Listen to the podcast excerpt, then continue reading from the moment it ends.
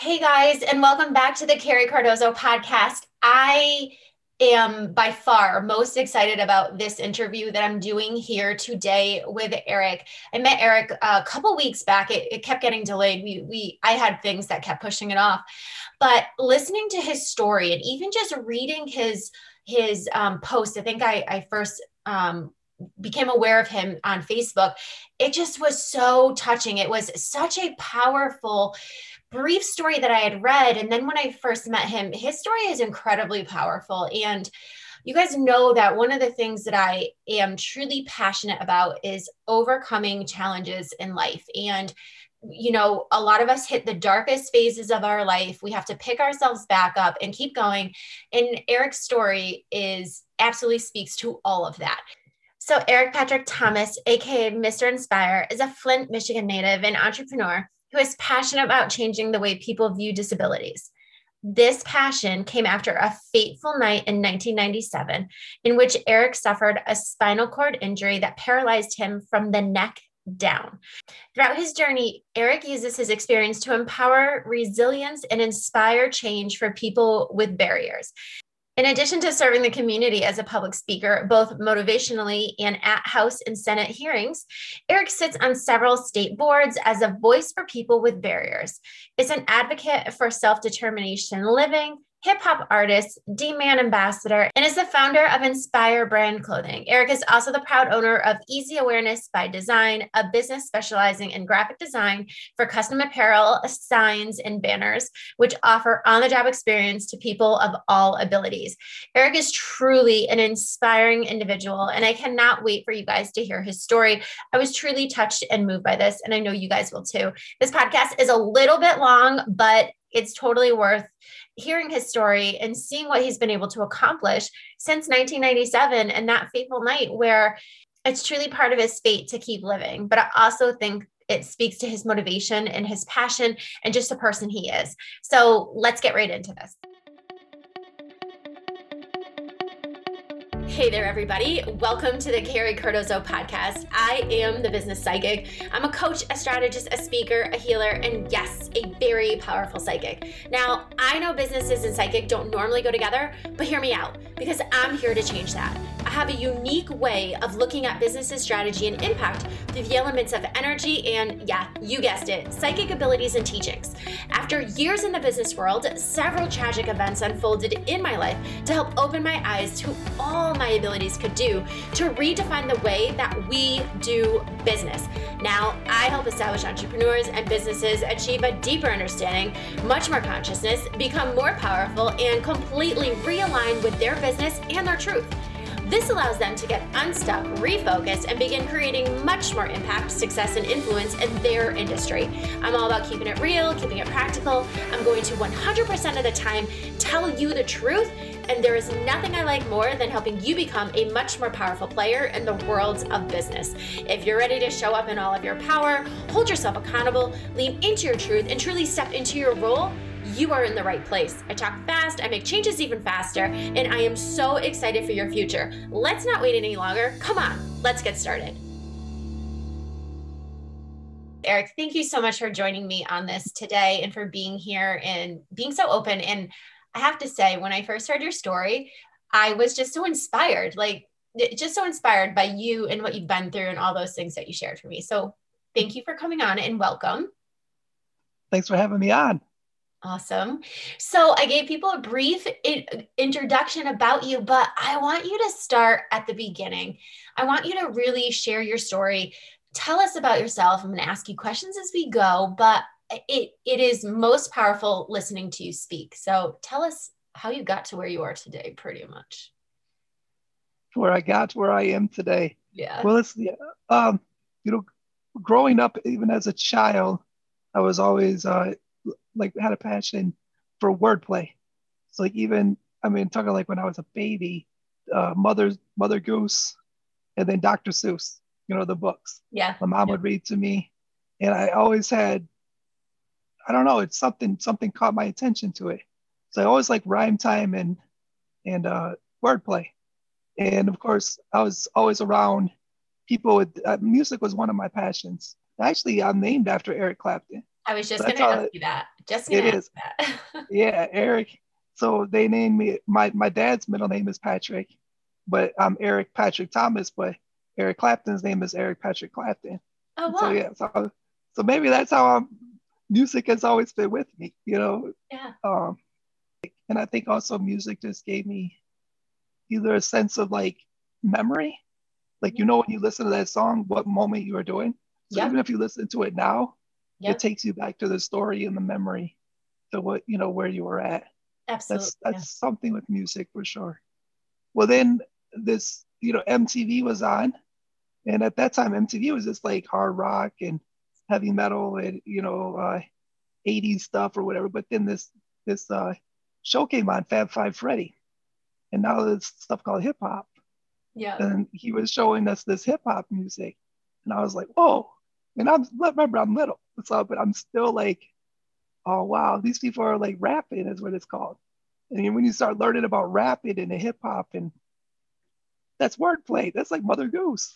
You know, and you're like, wow. For a different age group, it's Mother Goose. Yes. Yeah, yeah, yeah. I mean, even Run DMC, you know, the way that they were doing their stuff. And yeah. then LL Cool J came out, and then all of a sudden, I think was I in fourth or fifth, and then Beastie Boys come out, and I'm like, oh, so we're like with the kids in the neighborhood, we were like, we were influenced by the people that influenced us. We were like, let's write lyrics.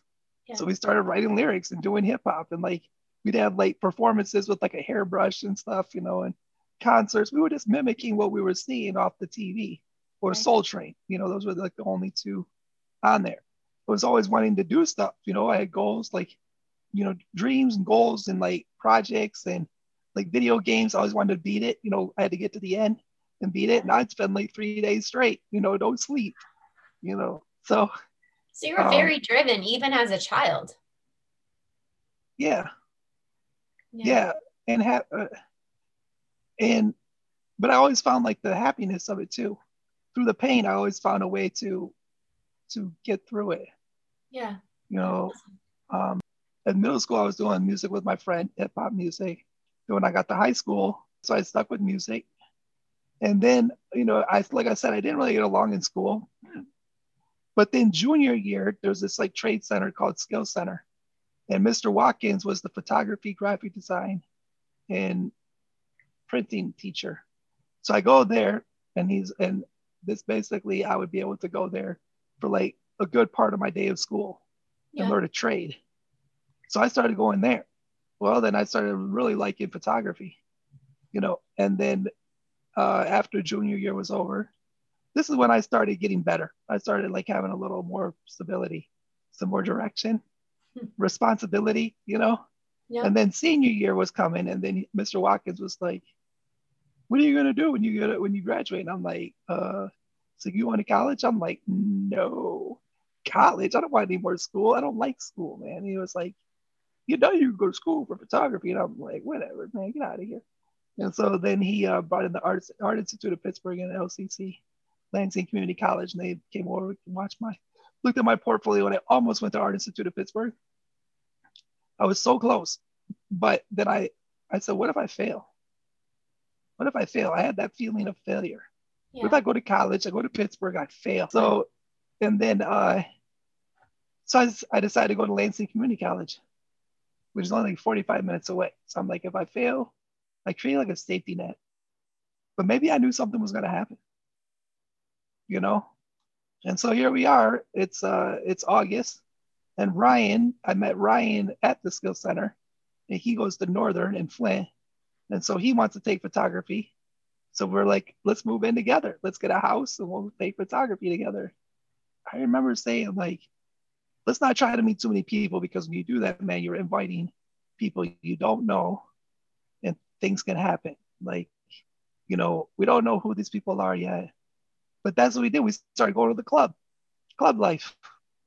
So here we are. We're going to the nightclubs and dancing away and meeting people. And we just started building our friendship with other people in the city. And then uh, we went to a club one night and then uh, they had an after party. We were invited to the after party. And the bouncer that was there, um, uh, what came to the after party. And then they put on a DJ, DJ who was the spit DJing And then this guy comes on the microphone and he just starts rapping. He's like, yeah, yeah. And I'm like, whoa. Ryan and I are looking at him like it's like a gleam of light. We're like, it was like the light was shining upon this guy, and his name was Big Perm. And we got to do a collaboration with him. We got to do something with him because Ryan and I were already recording when we got the Lansing. We found a studio called Old Order Studio, so we started recording right away. But then we got Perm. We're like, hey man, you know, have you recorded in a studio yet? You're awesome. Like, you like you got like, man, you got lyrics. And he was like, nah, this freestyle. Like, man, we got a studio that we go to. We'd love to do a song with you. He comes over, we play instrumentals the next day. We're all rapping and freestyling. It was amazing. And so uh, I'm like, all right, I'll schedule studio time. So before you know it, we're scheduling studio time. We go to the studio. We're only supposed to make one song. We come out three songs later. we're like, we all just like connected. You know, we were when we were all thinking the same thing.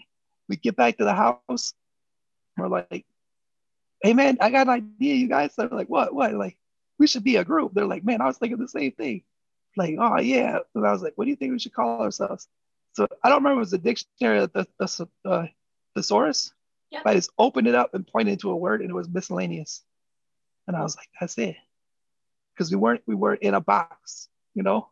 Yeah. Like the group name that we were able, the branding of it, was allowing us to do many different things, and we became miscellaneous. So we just started recording, we started performing, and uh, yeah, I mean, life was life was good. You know, it was the happy time. At that time, I got another job at American Collegiate Market Media. So I was learning marketing, and then I was working at Meijers, and then going full time college at photography, and then we were doing our recording and performing. Wow. And then um, September was September 19th came, and we were going to have a party to celebrate our music project.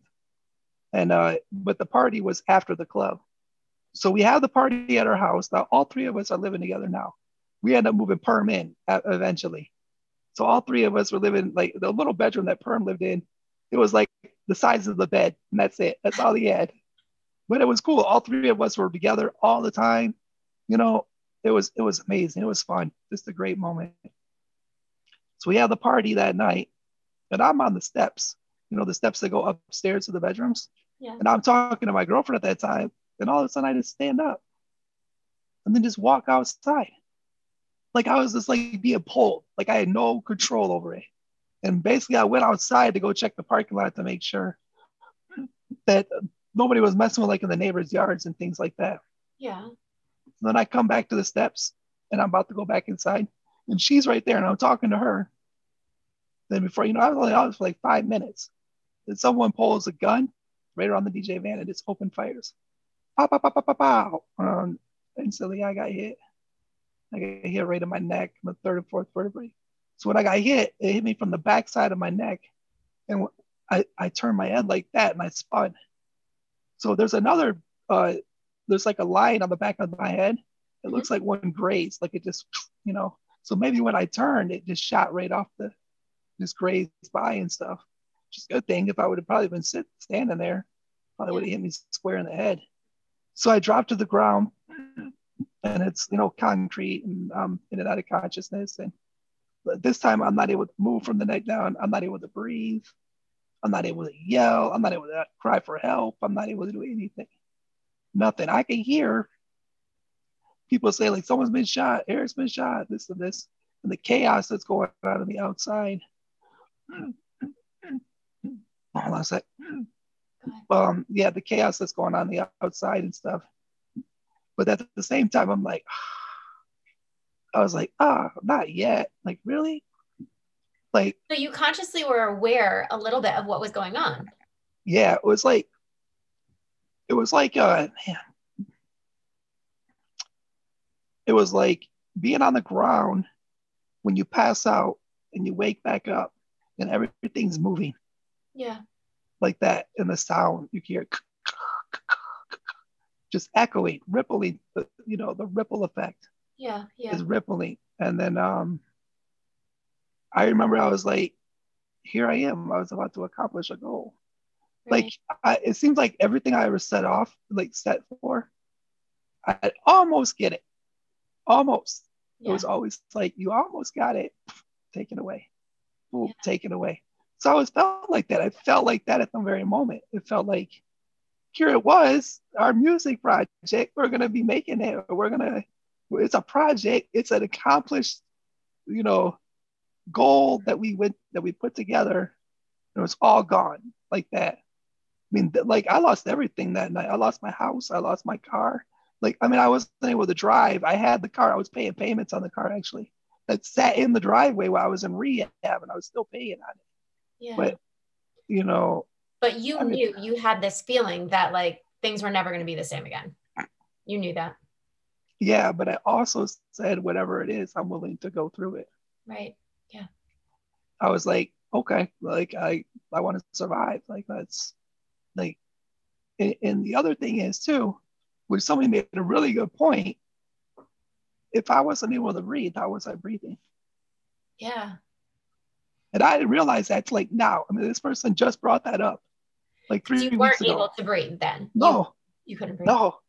No, I was foaming and, and coughing up blood. And see, I don't know when the medic got there if they did something for the breathing. Then, but when I got to the hospital, I was intubated. So I don't know if I was intubated at the scene or intubated at the hospital. That I don't remember. Yeah. But was there a time that you felt like, oh my gosh, I'm I'm gonna die. I'm dying. No. That's cool. I think there was more the time like I'm gonna keep surviving. Good. Like I, I didn't I, I don't think I ever it never crossed my mind. It was more like really? Like now I have to do this? Like now? But I think like, that's kind of powerful because it's like your soul knew because I do the soul stuff. So I'm gonna bring you into the soul stuff. So it's like your soul knew that it was an, yet another experience you had to experience because like getting shot in the neck and being on the ground, not being able to breathe, like consciously, we would all be like, oh my God, you probably thought you were going to die, but you never had that feeling. You just knew mm-hmm. that things were changing. Now you had to go through this. That's really powerful. To me, that shows, do you know what that shows to me? Is that, and I don't know, and maybe you might be like, Carrie, I can't believe you just said that. But it shows to me that this was most likely something you were always meant to go through. Like mm-hmm. this was part of your soul's journey. If there, it, it, the way that you described you were on that ground, this is part of your soul's journey. Yeah. Do you believe that? Do you feel that? Yeah. Yeah. I mean, yeah, that's the, what is it? Divine design. Yeah. Yeah. Yeah. It's like it was like, and I've heard that from people that say sometimes things didn't happen to you; they were meant for you. Yeah. As, because of everything that happened. Challenging as it has been, but yeah. Yeah. Well, here's the and, and to take it back, an interesting story is a week before that, Perm and I went to Flat Black Round and Circular where we would get albums so we can make samples and stuff. And we got like a bunch of albums. We were listening to them at the house and I don't know why I got the Metallica one, but it was the one album. And we were listening to it. I was telling Perm what that story was about Johnny. I forget what it was, but in, in the song one, he basically gets hit by a landmine and his arms are blown off, his face is blown off. And uh, Johnny got a gun. That's where the movie comes from. That's what the whole song's from. And I was like, I completely said that to Perm. I was like, we both were like talking about man not being able to move. Like your arms wow. and legs man. And it, it, it, it always reminds me today. Yeah. Because i said that a week before i got shot. It could have been less than a week actually. That's crazy. But it was right within that week. You know it could be th- three days four days but it was within that week. And we were talking about it like not being able to move your arms and legs and of course johnny got a gun his face was you know also blown off he wasn't able to speak and stuff because right. he he found out how to do SOS mm-hmm. by tapping his finger or something on something. And he kept saying, kill me. But, you know, that's how Johnny got a gun. The yeah. movie was. And I was explaining to Perm that song, wow. you know, one by Metallica. And then all, and then here it is. Now I'm in the situation. Later, you're in that situation. Yeah. And when I got to the hospital too, the other thing is like I didn't tell you is they had to drill four screws in my head. Wow. They had to take a drill, like like Home Depot like style drill. drill. like a DeWalt drill or whatever they're called. Yes, yeah, and yeah, and drill two screws in your forehead, and then one above your right ear and one above your left ear. And that's because it's a halo. It's this big cage, this mellow metal cage that they put around you. And that's to stabilize your spine. Yeah. Because they never did any surgery on my neck or anything. It's basically just just, you know, put the halo on and that was it. And Oh. yeah, yeah. Well, the bullet goes in like liquid. You know, it's like lead. I mean, it, it's like hot. Oh, I You know, did not, like- I did not know that. Yeah. And then when it went in, it bounced because now it's in between the third and fourth vertebrae. I was gonna say, is your do you still have the bullet? Yeah, and there's fragments. I'll send you the X-ray if you want to use it. Oh, I'd love to see that. Yeah, yep, I can do that. Yeah. And so, um, yeah, and then of course they intubated me, and that's where the tubes, which is basically a ventilator life support that goes down your mouth and Yeah. stuff, and then a, a feeding tube. So then, uh, you know, you're you're at that time I was like so much in pain, I'm numb. Yeah. And then before you know it, I'm waking up the next day and my mom and stepdad are there. My dad and stepmom. My dad and stepmom lived in Fort Wayne, Indiana at that time. So how they got there that fast, I, you know, it's like, wow. So then that's where they tell you, you know, your friends, family, and doctors, and you're trying to move. You're like, oh, what's going on? Like, I can't imagine what was going but at the same time, you're trying to survive. Well, yeah, and what's going through your mind? Survival. uh, you know, yeah, survival. I think because survival, so you don't have time to just focus. Like, why doesn't my arm work? Why doesn't my why am I not moving my legs? You're more like, I need to survive. Like Yeah. that's the goal. The goal was survival. Then after we got to stability and survival, which also like I was so messed up, like nobody knew who did the shooting. There was no investigation. The detective didn't show up till like four days later. And at the same time, when I communicated at that time, I was only able to communicate with eye blinks because the tube was down my throat. Well, then a week or so after that, that's when they realized like he's going to be on the ventilator for the rest of his life. So we're going to do a tracheotomy, and that's where they take it out of your your your mouth, and then they cut your throat and they put the tube basically in your throat. It's called a tracheotomy, a trach, and and so that's when I was able to now move my mouth and do tongue clicks for communication. It's like if you ask me a question, once for yes, twice for no. So Wow. that's basically that was my form of communication. For how long? Because obviously you can talk now. So how long until you could speak? Did they? Did you have any idea that you'd be able to speak again?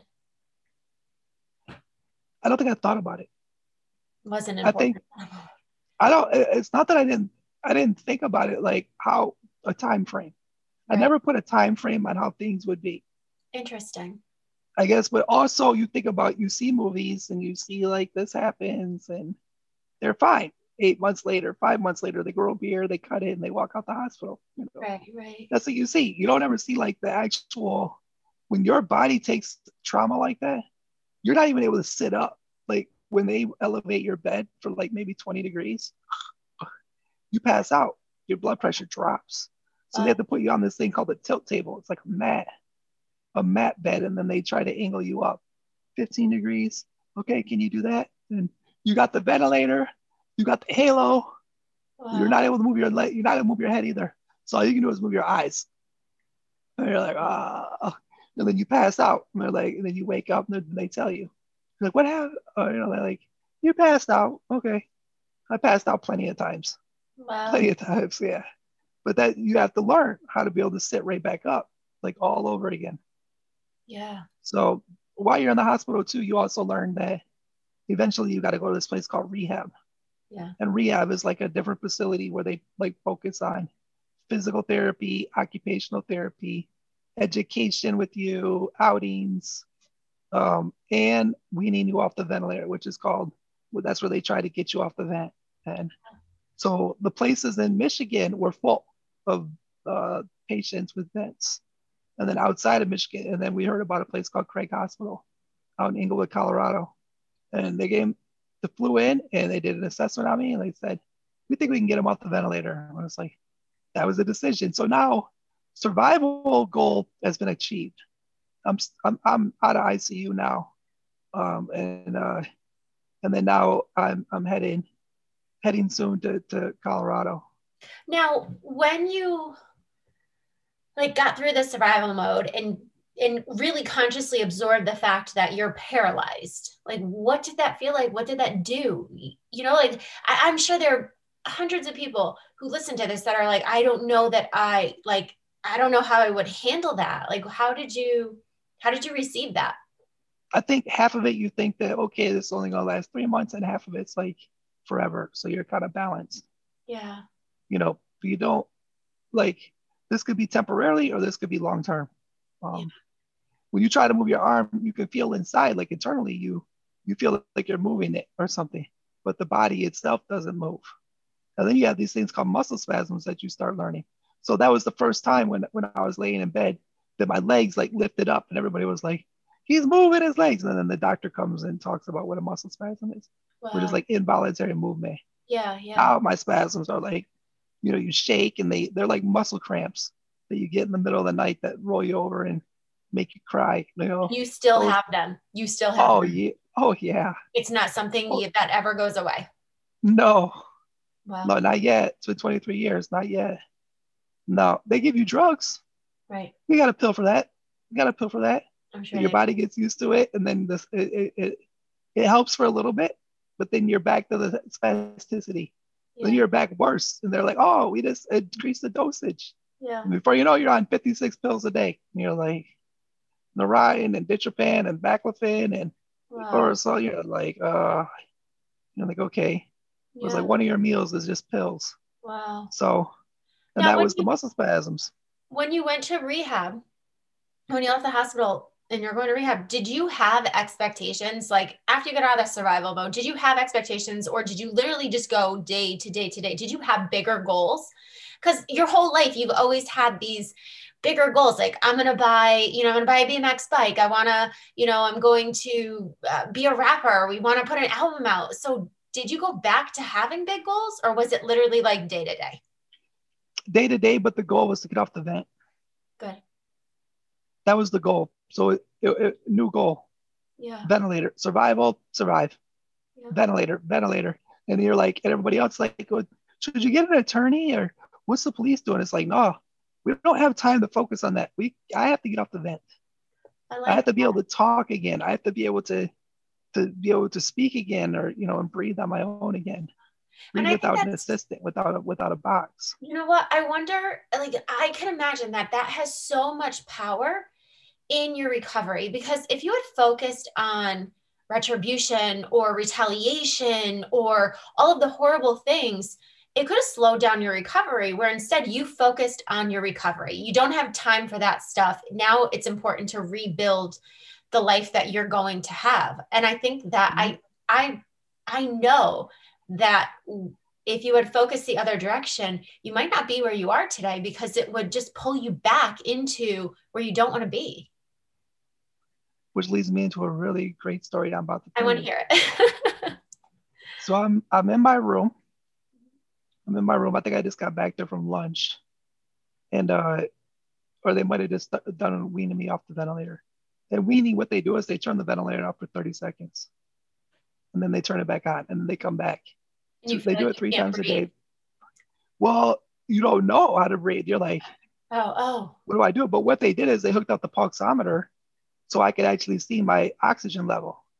So I could see I'm doing something. So it's biofeedback, which right. is the best thing ever. And so, so I'm there, and then uh, I don't know if they call them the chaplains, their priests. They go and pray like yeah. at different rooms. Yeah. The guy just walks up to me. I've never met him, and at, remember at this time I'm still not able to speak out loud, but I'm able to move my mouth. He was like, "I just want to ask you, you forgive who or whom did this to you? And I was like, yeah, like, yes, like, yes. Yeah. And it was like, I was being tested, man. It was like, what door are you going to choose, A or B? Right. It was like, and when I did that, it was kind of like a ship and an anchor. And I was able to cut the cord of that anchor and then let my ship sail. And anything that that incident ever happened, they would never be able to do anything to me or hold me back or or do anything. So I was able to like really just be free. Right. And just and heal and focus on Eric, you know, and whatever happens, happens. Forgiveness is given. I need to set sail. And basically that was the only time I ever saw the guy too. Wow. The only time. And then it was just like, and then like amazing things happened after that. I got the halo off. So they took the screws out of my head, took the halo, which my head was like a wet noodle. It's like a bobblehead. It. it was like a bobblehead. and they put this hard collar, or no, a soft collar. So it's like a soft neck brace. Yeah. But basically, the guy that was there taking care of me, one of my care, uh, caregivers there, he was like, I'm gonna tell you, E. He was like, you know, if you keep that soft collar on, you're you're you're never gonna get used to it. You're not gonna get off it before you leave here. So you have to do cold turkey. And I was like, oh, you know, like, all right, let's do it. So he would take it off, and I can just remember how heavy. I'm like, man, my head is heavy. It's so heavy. I was just like, oh no, I'm still not able to talk at that time. Yeah. And then uh then they started letting the cuff down. So it's like the it's like a balloon in your trach, and they let it out, and then that's where you can actually talk through the trach. So like, hello, hi, or something like that, you know. Yeah. So you're actually starting to use your voice now and stuff. Wow. So things was just going in progression. And I And love another- how, um, I love how powerful that forgiveness is because some people have a very hard time forgiving because they think that it's just saying that it's okay, but it's not. Forgiveness allowed you to move forward. Had it didn't validate, it didn't, you know, it didn't invalidate what happened to you. It didn't say it was okay what happened to you, but it allowed you Mhm. to move on with your life in a different energy. Yeah. Yeah. And then another interesting story is so I'm trying all these different chairs. And uh, we figured out what chair I like. I drive my wheelchair with a sip and puff. So I use a straw, give it a hard puff forward, hard sip backward, soft puff right, soft sip left. That's how I drive So you chair control your with chair with, pressure of my breath. with breath. With breath. Yeah. Yeah. Independently. No help. Yeah. That's impressive. That is so Yeah, so- impressive. So they order the chair. We're like, okay, this is the chair that's coming. I'm still on the ventilator, still working on getting out the van. Now, by this time, I've been 10 hours off the van. And then the next day, I'm five hours off. I would go 20 steps forwards, 30 steps backwards. You know, it's just, it went back and forth. We're stuck on the path of the goal is get off the van. Right. So the chair, either the chair got there or the chair didn't get there. But then all of a sudden, we, uh, something messed up in the chair order. They ordered the wrong one, or the wrong one came, or something. Yeah. So they had order. They had to order it again. At that time, we were like, oh, you know, like, you know, the wrong chair, roar, you know, or something like that. But actually, what it did, it was a blessing because it allowed me to stay in rehab longer. Wow. And because I stayed in rehab longer, I was able to get out the ventilator. So I got off the vent two weeks before I came home. Look how, very- look how things like work out for you. Look how things unfolded for you. I think that's amazing. But- And, and I do believe that, you know, a greater power, God, universe, source, whatever you want to call it, will always guide you on the path you're supposed to be on as long as you don't resist it.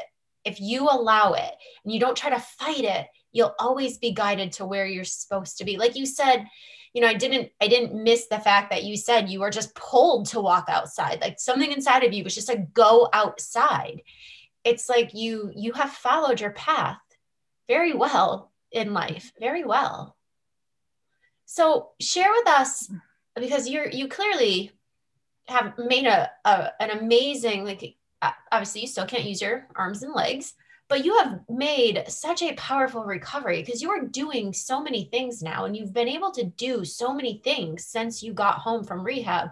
Breathe on your own you're not on a ventilator even just a start but i'd love for you to share part of that journey and, and include like what you thought about where your focus was what your goals were during that time Well, when we left Craig Hospital, the other interesting thing too is I got shot September 20th and I came home March 20th.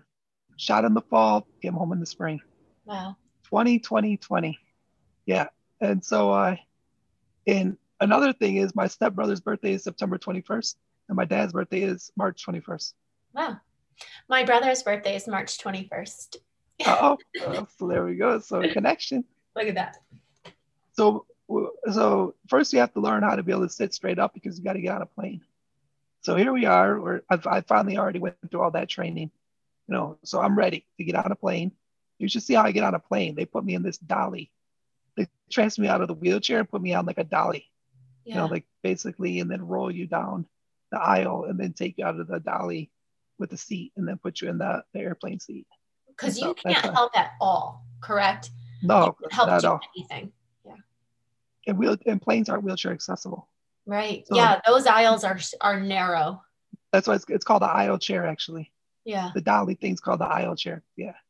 So then they put your chair down in the belly of the plane, which you hope that they don't destroy because it does happen. Yeah. Yeah. Yeah. So then I I go home, and uh, okay, so I'm back to planet Earth because rehab was like planet somewhere else. It's like its own yeah. its own its own world, its own world for sure. So I'm back.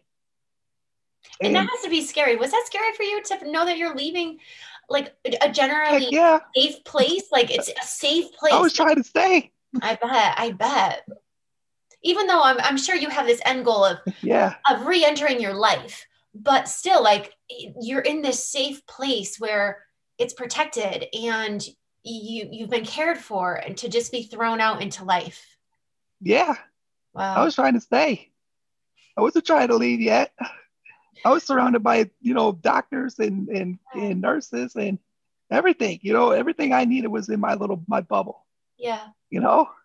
Yeah. I was like, uh, time to go home. I don't think so. Not yet. Like, but it was time. And then it was like, you know, I would say that if it was my choice, I'd have been there a lot longer, but yeah. I was forced. So I had to, and sometimes had to do it. So, getting kicked um, out of the nest is the thing we need most, you know?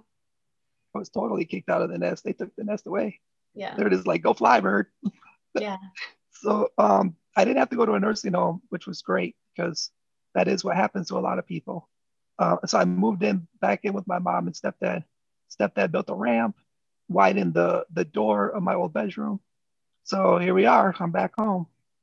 It's a 19. Is that where you are right now? No, no, okay. I'm at my own my own house. I rent independently. Nice. Then I have caregivers throughout the day and night. Um, so we go there. We don't have very many people to help, you know, at that time. Mom, stepdad, dad, stepmom, friend, like a few friends, like not very many people.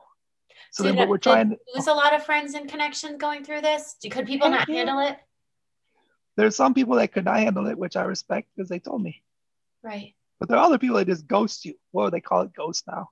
Yeah, they, they do call it ghost too. Yeah, they didn't. It, wasn't. It, it wasn't back then. I don't know what. I think they called it dis back then. Yeah, they dissed me. I was dis. Yeah. I was dis, but now it's ghost. So I'll bring, I'll bring it up to the terms today.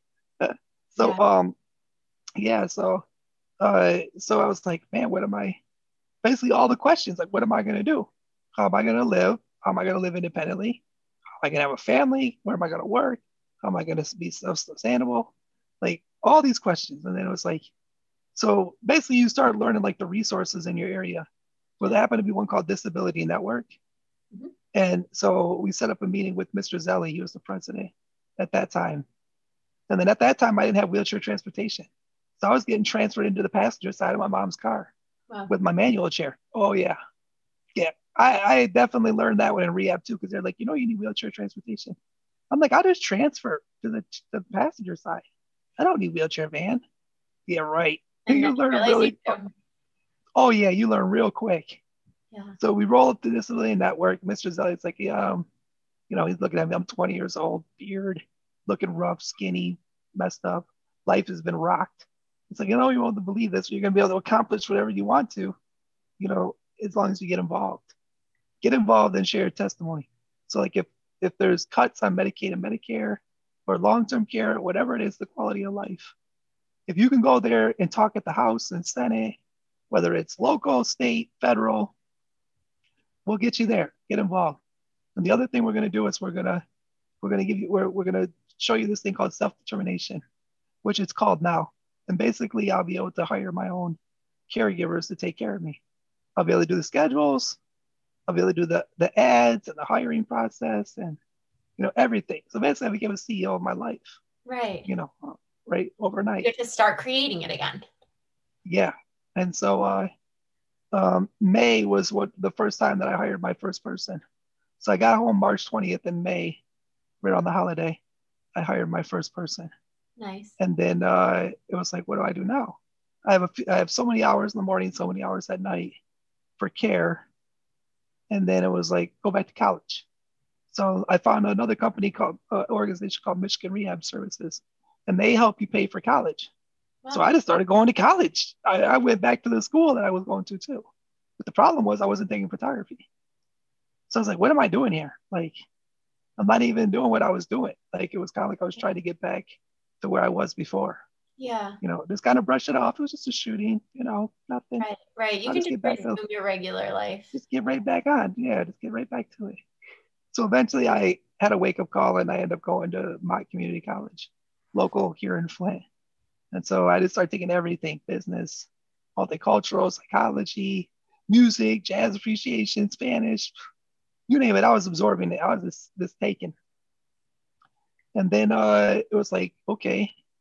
And then I was just, I knew that the next thing was moving out. How am I going to live in my own place? So we put a plan together and uh, it was basically like Eric moving out with the disability network and family and friends or whoever was in that circle of supports. Yeah. And we just met all the time. And the, there was a transition. It was, you know, we're going to get out of the house. We're going to try and find him a house, but it was so hard because nothing's accessible. And then one day we found an apartment and it was on the ground level. So then it was like, okay, this looks like a good fit. Let's do this. And before you know it, December 17, 2000, I'm just about to take the moving truck out of the house. And I remember because we get a phone call, and that's the day my grandpa died. Wow. So we just got the day, we got the call. My mom's father, my mom's father died on the same day that I was moving out. Wow. So that's how we know. And it was a big snowstorm. We moved in the snowstorm, and then here we are. Now I'm at my apartment. Now I have my caregivers, but now it's 24 hour care. Yeah. Now if someone doesn't show up, what do we do? There's no backup. I'm not at my mom and stepdad's house anymore. Right. So we had to like create backups and backups and stuff and backup plans. And we just had to, every day we just had to figure it out to make it work. How did it feel to be able to move into your own place, like to reach that next goal? Independence, freedom. Yeah. I was 20, I was 20, what, 22 years old. Wow. I needed that. I, I you know, I was a uh, 22 years old and a bachelor. I wanted to, you know, experience some stuff. Yeah. You know, let me get let me get a little wild or something. I get and I did. But I had eventually, you know, calmed down. But for a little bit though, I definitely got pretty wild. So But you probably deserved it after everything you've gone through. You deserve to be a little bit wild. Yeah. It, yeah, for sure. Like and uh then at that time uh I was like I started getting back into music and I tried to open a record label but the artists, they just wanted like it's it's start fame. So, mm-hmm. you know what I mean? They watch, they're like, we want to be superstars overnight. And I'm like, so it only went so long. And then I was like, nah. While I was doing that, a promoter in Detroit heard about me and he had a newspaper that he had called Promoter Newspaper. So he came up and met with me. Now, this time I have a wheelchair van. I, we fundraised. We fundraised for a wheelchair van. So that was our first fundraiser for the van. Nice. That was my first time to learn about what fundraising is all about too, because yeah. it was going to happen a lot in yeah. this last 23 years. Because there's no there's no like insurance that pays for all this stuff. Like, you know, you got Medicaid and Medicare, but it pays for like so much stuff. Right. But it's, yeah, it's yeah. not it's not the end all to be all of what you need, I can imagine. No. And so I start writing for this entertainment newspaper, um, you know, the promoter newspaper. And I write with Dragon. So like right now I use that microphone. Yep. That's how I talk. That's how I type. So I give it commands, and then that's how I write. Wow. So I had a column in the newspaper, and plus I was distributing it. Well, I knew about the paper because I was a paper boy. Yeah. So I knew all about it. I was. You don't have to give me up the game on it. I'm already down with this. I got experience when I was a little boy, so it's all good. So um, uh, I started doing that. It was like five, six years. At the same time, there were so many concerts and so many things going on at that time that I was so involved with with the paper and I was building relationships and stuff. Well then the paper closed down or for and then uh and I was like, man, what do I do now? Well, I opened up an internet radio station. So the people that were around me, they were all into music and DJs and stuff. So I contacted Live 365 and bought a blanket license, and I here I am. The yeah. Miz Radio at streetlevel.biz. Now I got a radio station. So now I got a radio station. We're like, yeah, we're like doing like, so I'm like, we have our radio station, but let's try to like reach out. Now there's MySpace. You know, MySpace is open. So I started reaching out to like different parts of the, the, the world and then developing shows. So we had shows, programs that were like Africa and like Australia and Europe and like uh, California and uh, Georgia and, and uh, Illinois. And so we were getting all these shows. So we started putting that into the program list. And then uh, that was fun. We had a great time with that. We had a huge website. This guy, Tim, built this monster website that looked like we were like the number one radio station in the world by looking at it. It was like amazing how people like perceived it, you know. Yeah. Well, here we are. We're just like in my apartment in one little room and stuff, you know. And we were getting interviews. People were contacting us nonstop for radio interviews and radio drops and stuff. Yeah. So, but then uh, the license stuff changed, and we went and uh, um, internet radio was in jeopardy, and so I went to Washington D.C. and uh, we introduced the Internet Radio Equality Act, wow. and we actually got it co-sponsored. We got it passed, and everything was good for a while. We are like, yeah, internet radio is safe. But then, like months later, they found loopholes, and and it was the royalty rates changed, and I was like, I'm not able to. I couldn't survive with my radio station. There was just too much cost. Yeah. So then I shut it down. I had to shut it down. I was like, what am I gonna do now? That's when I went back to my childhood dream, having my own T-shirt line, my own clothing line. So I was like, I'm gonna start a business and I'm gonna make shirts with meaningful, meaningful messages or something, you know. You know, I met Cheryl over at Goodwill. We already had a relationship because I've already done so much other stuff with like community uh, living support stuff, self determination, Michigan Partners for Freedom, just all this stuff, you know, because I've been getting involved. I got involved, like Mr. Zelli said, yeah. get involved. So such amazing advice. Like it's simple, simple. Get involved. Two words. That's but what he it, said. Yeah, it's been powerful for you. Real powerful, real powerful. And um, the, one of the services that I get is called supportive employment, and they're contracted through community mental health through my supportive employment services. So that's where we started developing the business plan, and we we, had a we kept writing it, letting people read it, getting the feedback, redoing it, letting the feedback, redoing it, you know, over yeah. and over and over and over until we got it right. And then um, I was looking for the investment for the startup costs. And then my friend Ziad, which is the president of D-Man Foundation, which I'll get to uh, in, a, in a minute what that is, um, he said, and he owns all these other companies. So he was like, I don't want to be an investor. I want to be a partner. So he came on as a partner because he has the attorneys, the CPAs, you know, we got his his sources, his resources, and all, we didn't have to worry about that, you know, the accountants and all that stuff. And then um, we were trying to come up with a name, and then we came up with the name EZ Awareness by Design, which stands for Eric and Ziad Bring Awareness by Design.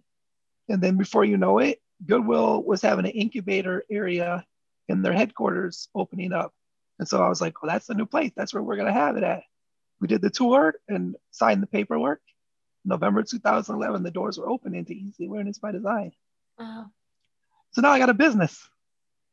That's amazing. if, I, if I wasn't busy as it was, because I was already serving on two or three state boards, a couple committees, and being involved with different organizations and stuff like that, volunteering. And now I got a business. This, like I want to remind people, all of this is after surviving gunshot, being shot in the neck, paralyzed, completely paralyzed, you've mm-hmm. still accomplished all of this stuff. All of this stuff. Mm-hmm. It's amazing. Mm-hmm. Amazing. All of it driven. Yeah. And yeah. And just a focus and not giving up and not getting into that. So many people get into that victim energy. You know, the poor me. How did how like I've had some pretty bad things, not I I not compared to what you have experienced, but I lost my fiance eh, totally not expecting. He died. And I remember just being like, I can't believe this is happening to me. Like, I mm. still was the, I still had my physical body, still had my mental body, my emotional body was messed up. But I can remember so many times just feeling so bad for myself. And listening to your story, I'm just like, yeah, I didn't need to feel bad for myself, not in that level it's just really inspiring. And of course, you have a hat that says inspire, which I absolutely have to get one. I love your hat. But I just think this really, your story is truly inspiring because there are not many people who can put themselves in your position and say with a 100% guarantee, they would come out as well as you have. I, I, you really have come out amazing. Thanks. I'm sorry to hear about your fiance too. Thank you. Thank you. I appreciate it. Um, I think though, you know, whatever you were feeling was natural. It was. You, it absolutely you was. had your yeah. way to dealing with it and you yeah you still deal with it. Yeah, yeah. You know? Yeah, it's just it's a it's you know, I think when we look at our the like a ton of physical limitations have been put on you. You know, uh, a lot of people don't have that. We have mental limitations, but you have those as well because you're human like all of us. But you also have these physical limitations that you chose to overcome and I do believe that. I do believe you made a choice whether you, you know, whether you're you'll be like, nah, it's not a big deal, or whatever it is you want to respond. You made a choice yeah. to live your life the way you wanted to live it, to still live it. And I think that's amazing. Yeah, I believe that. Yeah, that's exactly because it was. I was like, uh, I didn't know the circumstances of how it was going to be. Right. But I was like, I still want to do it. Yeah. You know? Yeah. Like never give up. And I and I love it that you've shared so many things that you've done that's like okay and that that phase was done and we're going to the next one where so many people are scared to let go of something you were forced to let go of everything you knew about life about your mm-hmm. life and rebuild a new one. And so many people are afraid to let go of an aspect of their business or a relationship or something like that. And you've it, like from your listening to you you you're good. Like you know when it's done and it's time to move on and something else is coming and you're and you'll be able to keep rebuilding and and building more and, and growing. And and i think that's really powerful. That's a great place to be at. But i think like what you just said about growing i always talk about failure you know failure helps you grow it does you know you face the music you're like oh i don't want to do it i don't want to tell somebody i failed or you know but you're like but you do it whether it's in business or personal, you know, you go to a customer, you say, look, your order's not done. Right. Whoa, it was supposed to be done today. Like, what happened? There's really no excuse. I'm not going to give you an excuse. I'm just going to say, how can I make it better? Or what can I do to make yeah. this better? What can I do? You know, I have to think, like, you have to strategize. And you're like, oh, you don't want to face that. That's not a good feeling, but like, it makes you better. Like, you're like, oh, I remember what that felt like. I don't want to feel that again. I want to grow from this. And, you know, you have to make mistakes. You have to have businesses shut down. You have to try for things because when things don't work out, that's all going to come back. So you're not going to know right then, but 10 years later, you're like, whoa, what I learned 10 years ago just came full circle again. Like who knew, like with the Inspire, and we'll get to the Inspire, like you said on the hat, that my dream of having my own clothing line, like my own clothing brand, would come 20 you know or 17 or 15 years later or something. Yeah. You know what i mean? Like yeah. that's the other thing. And then music as i was talking about Ziad. So an awesome story. Here it is. I'm fundraising for my second van. It's december 2009 and my friend's doing this music video or movie or something i did not feel good my lungs were filled up with fluid i felt horrible but I don't have a diaphragm really, and I, so I barely can cough. My cough is this. Uh, that's it. That's all you get out of me. Yeah. And he was like, you got to come to this. You got to come. And I'm like, oh, bro, bro. And I, I tell my caregiver, it was like I was, I was supposed to be there. Yeah. I was not feeling good at all. Horrible. Should not have been there. And I get up and we get in the van and we go to this thing, this, this movie shoot or music video shoot or something that's Jack Frost is, uh, was doing it. well, the girl that was there, she was like the script supervisor. So while they're doing it, me, and her, and I start talking, Natasha. So then we're like, yeah, like just got cool things in common. This is December. So we start following each other on Twitter. Well, I'm about to fundraise for a new wheelchair van. It's January 2010. I'm putting together a campaign. Um, wheels, Wheels for Wheels. That was the campaign. I get United Way as the nonprofit organization and sign on as the 501c3. They did that because of the relationships that I have built. Being a volunteer, a community build, builder, always giving back when, you know, all that stuff. That's exactly what they said, why we're doing this. So we we put together a golf outing for May. No, it's December. No, it's it's January. And um and then uh I'm promoting on Twitter then I get this tweet from Natasha, and she's like, "Hey, contact this person right here." So I get this, I think it was like ZCD website or something like that. So I go to it, I'm looking at it, and I'm like, oh, I'm telling my caregiver. And so Z had a, a brother named Danny who passed away in August 30th, complications from his spinal cord injury. But I didn't know it. I thought he owned this like transportation company because it looked like he was the owner. I'm telling my caregiver, check this out. Like, look at this. So then I email Z. And of course, Z is like kind of basically screening me. What do you know about my family? That's how I'm like emailing him. Well, I know this. I watched the video. Then he sends me another video and I realized Danny passed away. You know, and so I was like, okay. So him and I talked back and forth for like a month. We finally Skype and we're like, okay. Then March 6th, 2010, he contacts me. He's like, hey man, can you go to the Detroit Pistons game today? And I'm like, well, I gotta have caregiver. He's like, I know. Like, I'm like, all right. So then I get my caregiver and my dad. So we go to the Pistons game. I meet Z in person for the first time. And that's where he tells me about this idea that he's gonna, for his brother's legacy, Danny, start this foundation called D-Man Foundation, Danny's Miracle Angel Network. And he's gonna build the first barrier-free music therapy recording studio for people that were uh, physically disabled, like high-level quadriplegic. Yeah. That was the start of it. And they'll be able to come to the studio and use this assistive technology, produce and record music, whether it's their breath, their mouth, their eyes, whatever it was. Wow. Not like I'm down, man. But at that time, I was not thinking of myself doing music again. I was thinking like I'm gonna get involved so I can help other people. You know, Yeah. I'm like the big brother of this. You know, you know, I'm, you know, what was I 30 something years old by that time? So I'm like, okay. So we decided on the committee meetings and stuff like that, and meeting up. And then I had my fundraiser in May, my golf outing. At that time, already Z and I talked every day after we met in person, and we like became like brothers. We are brothers, you know, and his family too. Like we're like two families, you know, like come together like we've known each other forever. And then uh, I'm like, hey man, you want to speak at the fundraiser? He speaks at the fundraiser. I meet his uh, fiance at that time. He's married now. Um, and then uh, we have the first fundraiser for D-Man in July, and that was called Hollywood Night. And I got an award, and Alan got an award, and Laura got an award, Spirit of Detroit Award or something like that. Nice. Then nine days later, he, he gets married, and I go to that. There's like 1,100 people at this wedding. It was huge. Wow. Uh, yeah, Chaldean wedding. So this is a totally different experience. It was amazing. And then, uh, so we start working. You know, we're still working and plugging away with the the foundation and stuff. And then, of course, leading to that, that's you know how I started the business too. Later on, because in July of 2011, that's when him and I got together and we got incorporated.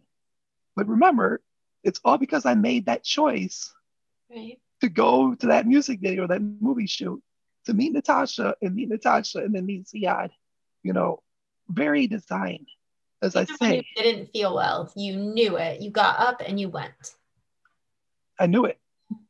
I knew it. And then um and it was life changing. Those are the things too. Yeah. The things that I know are not just minimal things. They're life changing, Yeah. you know. And so now the studio is open. And he's like, What are you gonna start working on your music? And I'm like, what are you like, yeah, he's like, Man, you're an ambassador. Just you know, schedule studio time. You can come in, work on music. I'm like, Yeah, yeah, I can do that. Because here I am, I'm putting shows together. I'm writing for the, the newspaper. I'm going to concerts, but I'm the one that's sitting on the sideline watching everybody else perform. Yeah. Now I can actually make music again. So, schedule studio time. Uh, I had my friend come over, Kian, and he came over to the house, and I used to rap with him uh, back in the 90s. And I respect like his whole style. And I knew like he would help me with writer's block. So we just started writing and talking and rapping. And before you know it, I'm going to the recording studio and I'm recording. Wow. And then I'm recording again. And then and then all of a sudden we got a couple full songs. And this event that the D-Man was putting on called Carnival of Care. The Novi at the Suburban Showplace, huge, huge uh, exhibition center. And I go on stage and I'm going to perform. I think it was like 17 years or 18 years later since my accident, since or Yeah. since you know since I had shot. Here I am on stage, like when they said I would never rap again, never perform again, and I'm on stage performing in front of lots of people. Wow. Again, that's amazing. Not, that is a huge accomplishment. That's huge. Going from laying in that driveway, foaming at the mouth, to 17 years later on a stage rapping again. Yeah. I felt like I never left. That's awesome. In fact, I was up there so comfortably, I zoned out and was yeah. like, hey, you got to wake up, guy. Because yeah. everything you're saying, if you say this, it's going to say, uh, they're going to hear it. Yeah. I was just like, I was zoned out, like just so comfortable up there. I was like moving my mouth and saying the things. I was like, oh, yeah, I am on stage. Yeah. Like if I, whatever I say, they're going to hear it. It's going to change everything. So I got to stick with it. And yeah. then, uh, so yeah, I started making music and then I was able to um, do some more music with some other producers, which I that's where the the awesome song "Beat My Belly Like a Bongo" comes from. My friend Bangtown came over to my house and we produced he produced that and we made that track. Wow. And, and then uh, now I'm performing. Like I'm actually getting people to call me to perform, like the the festivals or you know different places. And the D Man Foundation is also growing. Yeah. I mean, it, it, they started taking on clients that didn't just have physical disabilities, right. like deaf, blind, cognitive, everything. It expanded, basically. Wow. And so lots and lots of artists. And then um, lots of performance later. And then uh, you know, and that's where this this music journey has now it's I'm still working on music, but I have no like goal deadline of when a project's done because mm-hmm. I'm just enjoying it. I'm just enjoying it. And that's the best way I to can. do it. Yeah. Yeah. Gosh, you have made such an amazing life for yourself. Um, we do have to finish up, but I want you to tell me really quick about your Inspire brand because you have the hat on. I think it's super cool, like great colors. So tell, because you do have an offer as well for people to get 10% off um, apparel. So tell me about your Inspire brand. Well, the Inspire brand uh, is a childhood dream. I didn't know it was going to be Inspire at that time, but when we opened up EZ Awareness by Design, then uh, it we started having so many designs on shirts. We uh, I started um, uh, we put together a shirt with Inspire on it, and I would wear it when I went to public speak. So it was really just me speaking with it on my shirt at first. Yeah. Then we went to a middle school and we saw how the kids were reacting to it and it was just like we saw like the light in them like they wanted to be better do better do their best be, be as creative as possible like yeah. promote change and, and it was just like we got to make this public and so at this time too we already met Daymond John you know in 2012 a year into the business we met Daymond John you know a year the year anniversary of the business which he's in, in the business plan because he owns fubu yeah. lifestyle brand yeah. And uh, so we stayed in touch with each other on Twitter. And then now we have the Inspire stuff. And then he messages us. he's like, hey, I've got an academy called Daymond John Academy. So we take the team, we go to the Daymond John Academy for the weekend and stuff. And then that's kind of like where we got the focus too, to not focus on 50 different designs of right. different brand, like you know, 50 different brands. You know, George was there, that was one of our instructors, and he was just like, you know, which one are you marketing you? And I was like, all of them. It's like, yeah. no, no, you're not. No, no. So he said, stick with, you know, the one that you really know. And it was Inspire. That we also had a website too that was up. We had no idea how to make sales. We just had a website. And the whole time we're there, they kept saying, go to everybody's website. We're like, don't go to our website. don't go to our website. Yeah. So then uh, that's when we learned about Shopify. So the next business day, we took down the website and we opened up the Shopify page. Very and nice. we were able to get sales. And the Inspire was the very first thing on there. And then from that time, I really just started to wear black shirt, white Inspire. Not just once a day, daily, daily, daily, yearly, yearly. Yeah. Like that's it. Like I think for the last couple years, I probably have wore the Inspire plate and the Inspire shirt and a FUBU and a FUBU hat mm-hmm. in like two years, for real. Yeah. I got a closet full of Inspire. So we started doing that. And I just fact checked this the other day because I shared it. So we end up getting a purchase. We, we get a purchase on our our site, and Jesse's like, "Guess who just bought from us?" I'm like, "Who?" I'm like, "Is it Daymond John?" And she was like, "Yeah." And I was like, "I knew it." I was like, So then he purchases five, it was five shirts, five inspired shirts. We ship them out. But we're, now we're sitting back like, when's he going to take a picture with them? When's he going to take a picture with them? So we're waiting, we're waiting, we're waiting. We're like, oh, you know, and I didn't say like, hey, D, when are you going to take a picture of this? You know, just waited patiently. And then it was Friday the 13th. It was June, Friday the 13th, 2014. And I had a fundraiser to raise money for like insurance and stuff for a wheelchair van. And he posted a picture of him wearing the inspired shirt and a big, a big write up. And I just shared it yesterday because oh, I wanted to go back. Yeah, it's on my wall.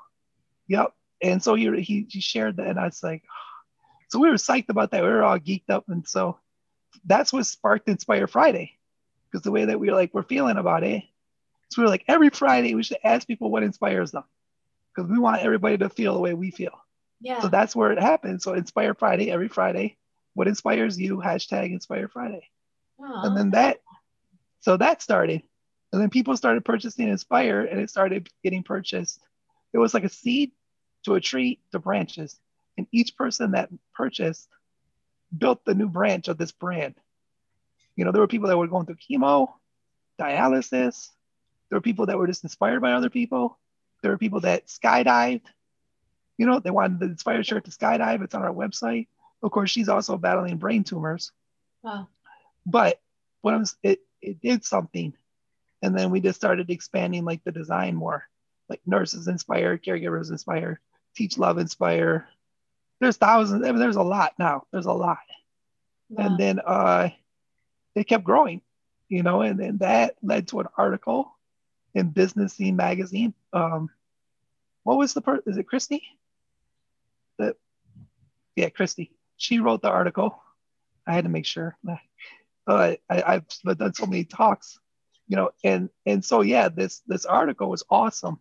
Well, Daymond read the article and it said I never I haven't taken a vacation since the shooting. So he contacted me. He was like, "Hey, I want you to come out to LA." And so I was like, "All right, like, sounds good. You know, I got to have caregivers and stuff with me." He's like, like, "Yeah," and so it's like this. Go talk to my assistant. She knows what's up. So this is like right before Father's Day, and then I contact her and he's like, "Yeah, he wants you out in six days." So I'm like, "Oh." So like he made me like really grind. Like I didn't know how to do any of it. To get everything, get, out of, get everything together. He like put my butt in gear. Yeah. And he also wanted Inspire stuff. Well, by the time we were able to ship it, it would have been too late. So we had luggage. We had eight bags of Inspire wow. here to take, and basically we were taking it to his party. It, he was on Inc. magazine, so I was his guest there, guest of honor for his celebration. He passed out Spire hats, Inspire shirts, and we went to Shark Tank the next day. So wow. I was on the set of Shark Tank, not a, not as an entrepreneur pitching, but as a guest. Yeah. So yeah. I got to meet the sharks that were there, um, build some relationships even today. Still keep in touch with them. Still building relationships, making connections. Yeah. Yeah. And so Daymond passed out shirts and hats and everything on the set. You know, it was really cool. And he bought it all. We tried to like go like, hey, thanks for the trip. Like, we're not gonna invoice you. And he was like, uh no. Yeah. Send me my invoice. Right. He was real straight. Yeah. So I was like, okay, all right. I was just trying to show my appreciation. So the Inspire was building, and it really going to LA. If we were there longer, it went, it, we could have made it go viral because wow. it was like everybody embraced it. They all embraced it when we were there. We were at the um, uh, downtown in the fashion district area. Yeah. It was just like they were just like, oh, this is amazing. Like it was just wow. And it was only from Sunday to Wednesday that I was there, you know. And then uh it just kept growing. And then uh, before you know it, Amazon, is it merch? Amazon merch? Mer- yeah, Amazon merch, uh, license our designs. And now we have a brand page on Amazon. We also have an Etsy shop and we have a website. Wow. So we have all three and lots of designs. And it grows all the time. Like right now, Jesse's building the sites right now yeah. as we talk she's over there like building it and building it because it's right now it's holiday season. Yeah. So we're trying to build it up because that people are going to be buying. Yeah. The, you know, people are going to be buying online more than they ever have in their lifetime Especially right now. now. Yeah. Yeah.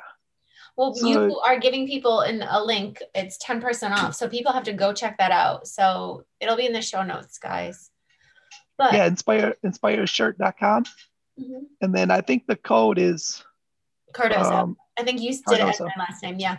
Yeah. Yep. Cardozo. We figured that would be the the, the easiest. Perfect. And I think we have it till like the end of the year. I think we are like, just do it for the rest of the year. That's awesome. I appreciate that. Eric, I have had such a blast. I know I could sit here and talk to you for so much longer. I, I am truly inspired, which is a perfect word, by yeah. what you've accomplished and what you've done and and how you've never given up. Um, I have one more question for you. I ask this mm-hmm. of my of my guests.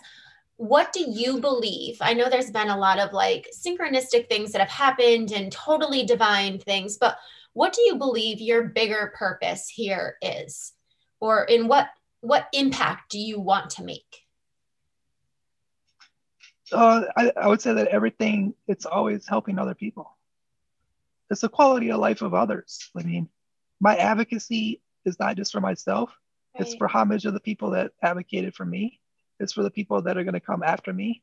So I'm I'm always like blazing the path and opening the doors to make it the quality of life easier for for others, just as somebody else did for me.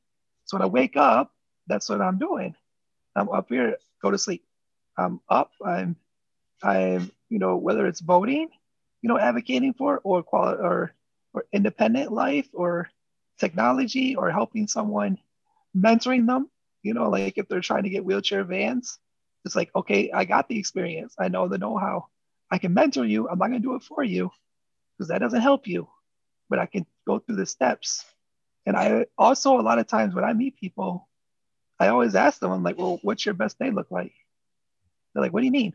I'm like, well, what's your best day look like? If you could write out what your best day looks like, where would you be? Who would be there? What would you be drinking? What would you be eating? What career would you be doing? What would who would be there to enjoy this? What would it be? Start putting that together and then figuring out the how yeah. get the how and how you can make that best day be reality. Because I'm always meeting people and they're like, they don't know what they're doing sometimes. And I'm like, well, what do you like to do? Like, those are my questions. What are your passions? Yeah. What are some of your passions? What makes you happy? So, the biggest purpose, I, I definitely would say, because everything leads, even the Inspire brand, it helps other people, it empowers them, it brings the breath of air to them you know, it helps them in some way. It doesn't, it's not a negative thing. When they wear it, they feel supercharged. They feel their best. They feel like they can accomplish everything. They can go, they can break every barrier, whatever it is. That's why people wear it. I love it. And that's the same. So I would say like that's probably like I would say that's the greater purpose. It's just in the service of helping others. And you're totally doing that every day. It, you, you've uh, from what you have shared, you have lived your life doing that. You you should be so proud of where you've come. I know I'm completely impressed with where you have come from where Thanks. you were. So all of your details are in the show notes. People follow him, buy his stuff, go look, be inspired. Remember the words that he shared with us.